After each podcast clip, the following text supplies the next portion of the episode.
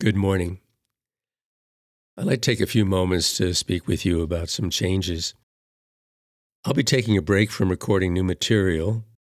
Programming through the end of the church year will be pre recorded from the 2019 homilies and will continue to follow the liturgical calendar.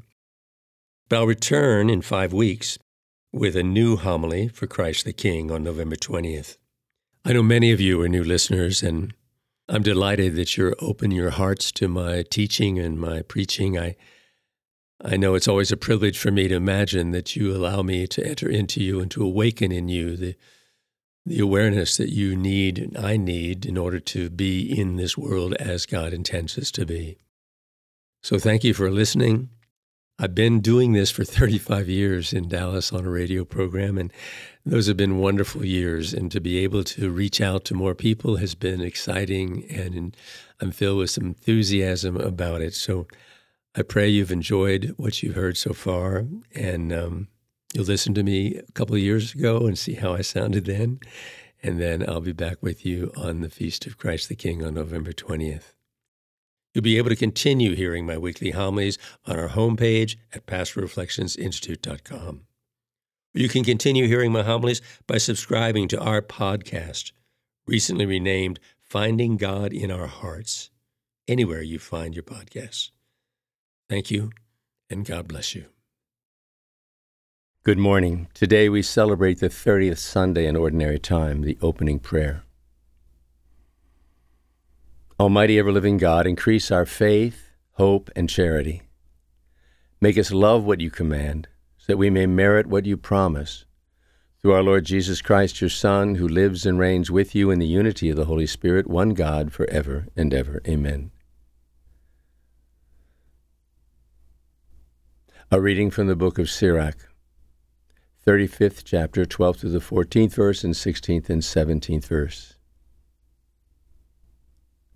The Lord is a God of justice. He knows no favorites. Though not unduly partial toward the weak, yet he hears the cry of the oppressed. The Lord is not deaf to the wail of the orphans, nor to the widow when she pours out her complaint. The one who serves God willingly is heard, his petition reaches the heavens.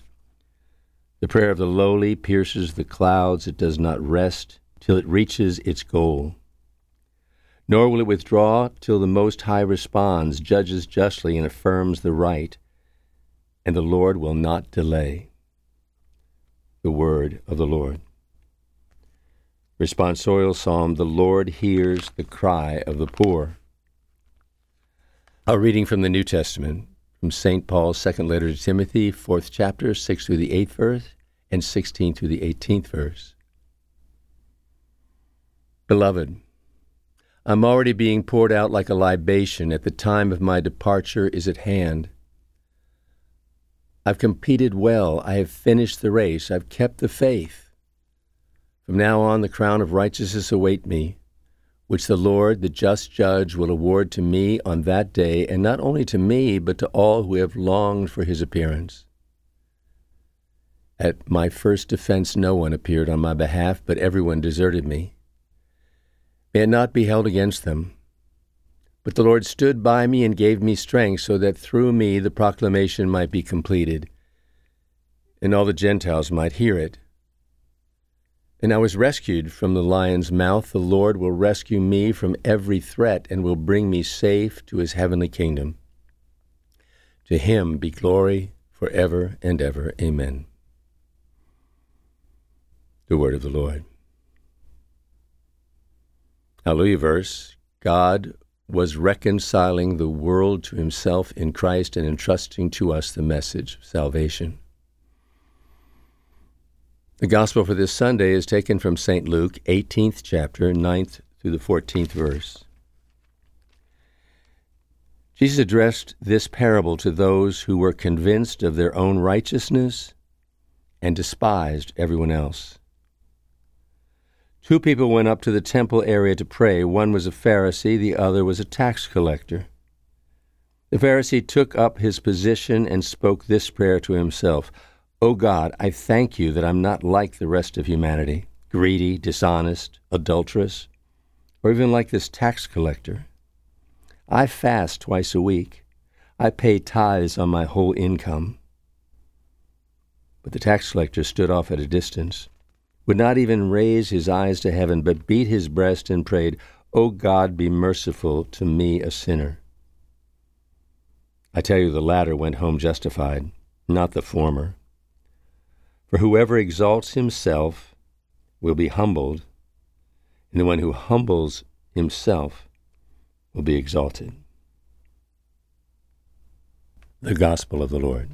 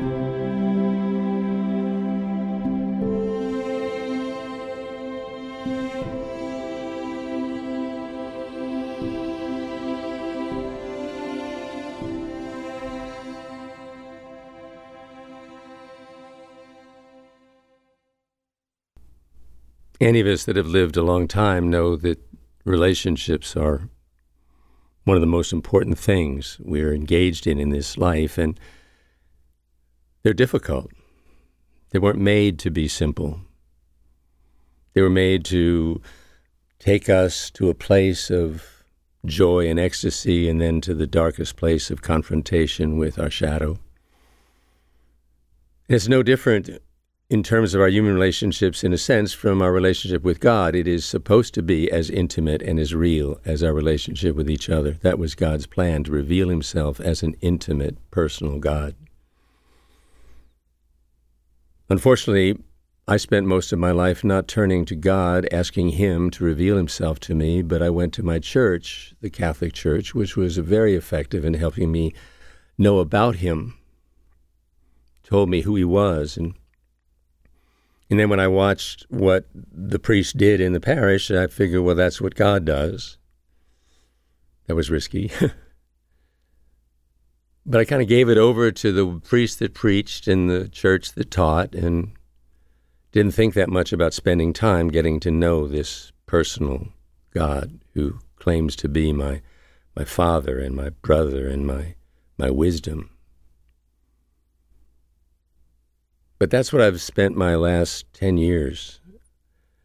Now that I'm entering into my eighth decade, this, the, the 70s were rich for me because I was retired for those 10 years and I was able to wonder and ponder and listen and think and ask questions. And the God I see now is so different than the God of even 10 years ago. The teaching's the same I haven't found him to say something that just totally disregarded everything I learned. But the understanding has changed. There's been wisdom given, which is his promise. So when you think about us being poor, you know, blessed are the poor, that's part of the scriptures today. It's it's it's not anything about poverty. It's about admitting that we don't know, that we need something more than just our own mind and energy and strength to accomplish the things that we're here to accomplish. We, we're needy. And the need might sound like, you know, well, um, we never know what to do, so we ask God to tell us what to do. That seems to be the way the church approaches it. You know, we don't know enough about a moral situation as far as the right answer, so we go to the church, and the church will tell us, well, this is what you have to do. Without even fully knowing what all the circumstances are, because none of us can know all the circumstances and all the parts of a complicated moral decision. It's difficult. And so rather than look for the simple answers, what I've learned to do and what I think God's plan has always been is turn to me in your unknowing, if that's a word. And let me give you the insight. Let me give you the wisdom you need. And then you have this thing that the church teaches but doesn't seem to lean on very much, and that is we have this God given dignity and right to make our own choices, our own decisions when it comes to moral issues.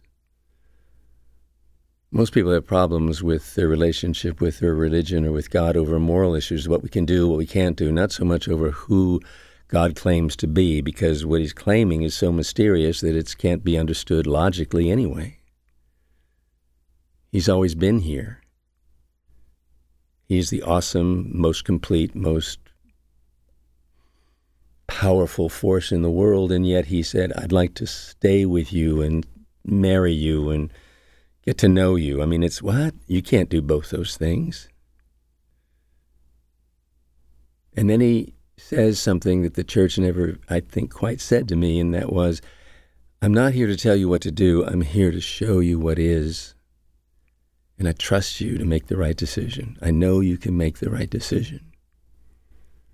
I'm here to help you do that. And it's more than just wisdom that I'm giving you. I'm giving you a power if you want to imagine what is the power that God gives us, what is the thing that we need most?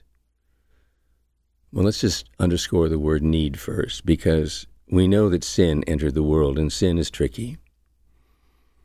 Sin is really a disposition, it's not so much an action, but the best way to describe sins is certain actions are sinful and other actions aren't.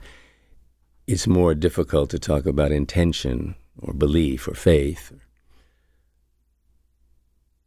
but instead of looking at sin as a list of no's, let's look at, at a disposition that might best be described as autonomy. The first book of Genesis talks about sin in probably the healthiest, most effective way. It's not talking about just disobedience. Yes, Adam and Eve disobeyed and ate of the tree of the knowledge of good and evil. They broke the rule. But what were they doing? They were caught in an illusion, a lie from some strange figure that was there saying, you know, that's not really what God wants you to do. He wants you to know everything. He wants you to be strong. He wants to be tough, you know. So go ahead and ask God for the gift of this tree, which is the knowledge of good and evil, so that you'll know what's right and what's wrong black and white, binary thinking. It's what we all want. It's what the church gets caught in. All religions get caught in that. This is good, this is bad. That was the danger in their disobedience. The act of disobedience was maybe typical of children, on people unknowing. You know, you're told not to do something, sometimes it makes you want to do it. But the thing it was is about what they chose because it sounded so good. I can be all that God wants me to be on my own, and He'll be so pleased. I mean, I don't know a person that doesn't have a struggle with that that idea. It shows up all the time when something bad happens. and They say, "Well, oh no, I did some bad things in the past. I'm being punished." Or something happens that's good, and you say, "Well, I just because I was praying all these days and I did all this extra work, and I'm in a charitable institution." No, it's not that kind of cause and effect kind of thing. It's not that simple. Yeah, those things are partly true, partly false. That's the danger of that black and white, right and wrong autonomy. So, what we hear in the first reading then is a statement from God, and it's so clear what He's saying I'm God and you're human. Your humanity, the word human, and humus, which means earth, and humility are all connected. You are not enough of your you, you're not enough. I don't expect you to be enough. I don't expect you to figure out everything on your own. I don't. So I'm there to promise you that if you long for me in your life to be a source of wisdom, I will be there 100%. And when you pray for something, if you believe that I will answer it, I will answer this prayer and I'll answer every prayer you ever ask, except that I know you. And He knows that if He gave us the power to achieve anything we wanted by praying to God and asking Him for it, and He would answer every prayer, we would be egomaniacs. And that's the great danger. Too much self too much spirit, not enough earth, not enough groundedness, not enough human. So this promise is beautiful in the in the first reading because it says that I will always do this, always answer your prayer. And your prayer when it leaves a hungry, longing heart, not someone who's full of themselves asking for more strength, that doesn't work. Because I'll only give you what is good for you. But the, when the prayer doesn't seem to be answered, it's I love the image. It, it's like a force that's going around and floating in the air until it's going to come to its proper goal. And what is the goal? Whatever you prayed for, the answer will be what's best for you. It's that simple. What's best for you? What more would you want? Paul underscores in the second reading his dependence on God. He had a pretty rotten past when you think about he was a Pharisee and going around holding capes of men that were slaughtering Christians, believers in Christ, because they were the enemy. And he got through all that because of what? Because of God's mercy, because of his desire to open his heart to who he really was and what he was really doing. And he accepted it. He saw it was so wrong. And, and when we see the faults that we've made and we own them, and then we ask for help, it's going to be there in a way that's spectacular. So, whatever trauma that must have caused him as he was converted to Christianity, he got through because of forgiveness, because of God's mercy, because he was there to listen to his prayer. And he must have prayed, Please forgive me. And he was.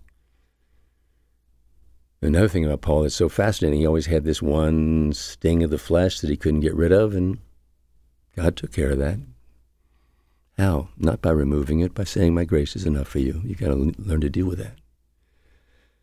So then we go to the prayer in the last gospel, in the gospel reading. Two prayers. I love these prayers. I love the prayers, I should say the guys. One sits there, and the words of the scripture are so interesting. He prays to himself. Now, when I first used to read that, I thought, well, he's whispering. No, he's praying to himself. He is the source of everything. He is the righteous one. He has made an effort, a sterling effort to do every rigid law, rule, fill, fill it, make it go because he wants to be better. Why does he want to be better? Well, maybe he thought God wants me to be better. I don't think so. He wants us not to sin and to turn to Him. But we don't have to be better to receive Him. We just have to want him and need him. But here's the interesting thing about the, the man, the Pharisee, sitting there praying to himself, saying, You know, um, thank God I'm not like the rest of these creepy, awful people. It says that he despised everyone. Why would anyone despise everyone that's struggling or trying? Kind of psychology 101. Whatever you think of yourself, however you see yourself, is the way you see everybody else. I don't care how it works. When you see yourself as a struggling, beautiful human being trying to do their best, trying to love, and you accept that and you feel that you are valuable, you will see that same value in everybody else. If you see yourself as nothing, as worthless, and you have to struggle and find ways to make yourself pleasing to the world, to God, that in incessant desire to be better is so often a f- unfortunate, unsuccessful way of getting past self hatred. So here's a man who's struggling to be perfect, do the right thing, do everything that's good, avoid everything bad, and he finds himself at a distance from everyone. He's alone because he's separated from God, from everyone. And then there's a tax collector. You know, the simplest, humblest, easiest thing for us to accept. I shouldn't say easy. For some, it's so hard, but because it's in our nature, it is easy. Lord, I, I just love, wish I was better. I wish I'd like to be better. I'd like to be better at relationships. I'd like to be a nicer person. I'd, but I can't do it on my own. So mercy is a is a request, not just to be forgiven, but to be filled in an unworthy state with all the power, all the strength we need to be extraordinary. But once we think that extraordinary self is somebody really special and better than the people around me, you're in trouble. Humility is a statement, when you read it in the dictionary, that says, thinking of yourself as less than someone else. That's a little risky. It's about thinking yourself as you really are.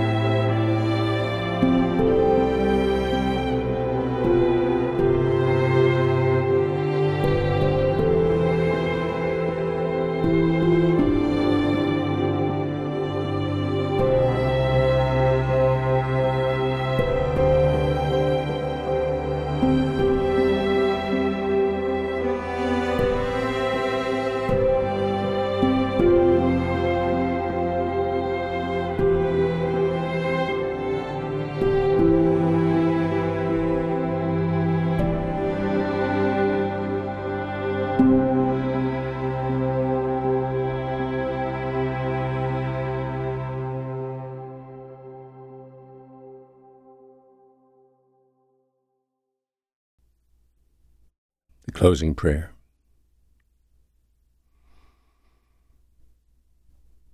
Father, you have shared with your people the obligation to teach who you are, to celebrate your presence within us, to worship you. Bless all ministers, all churches, that they can effectively awaken people to the beauty of your desire to directly communicate with us and to have this intimate relationship. So we'll find that the ultimate goal of like of all spiritual journeys is to come into a deep personal connection where life and wisdom flows between us. That's our goal. That's our hope. That's what we believe in. Amen.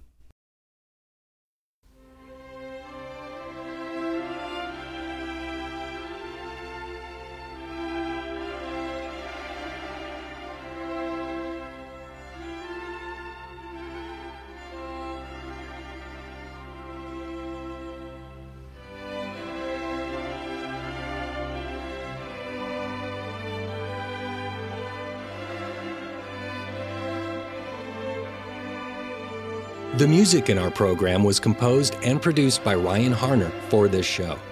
Pastoral Reflections with Monsignor Don Fisher, a listener supported program, is archived and available on our website, pastoralreflectionsinstitute.com, and available anytime, anywhere, and for free on our podcast, Finding God in Our Hearts. You can search and subscribe to Finding God in Our Hearts anywhere you download your podcasts.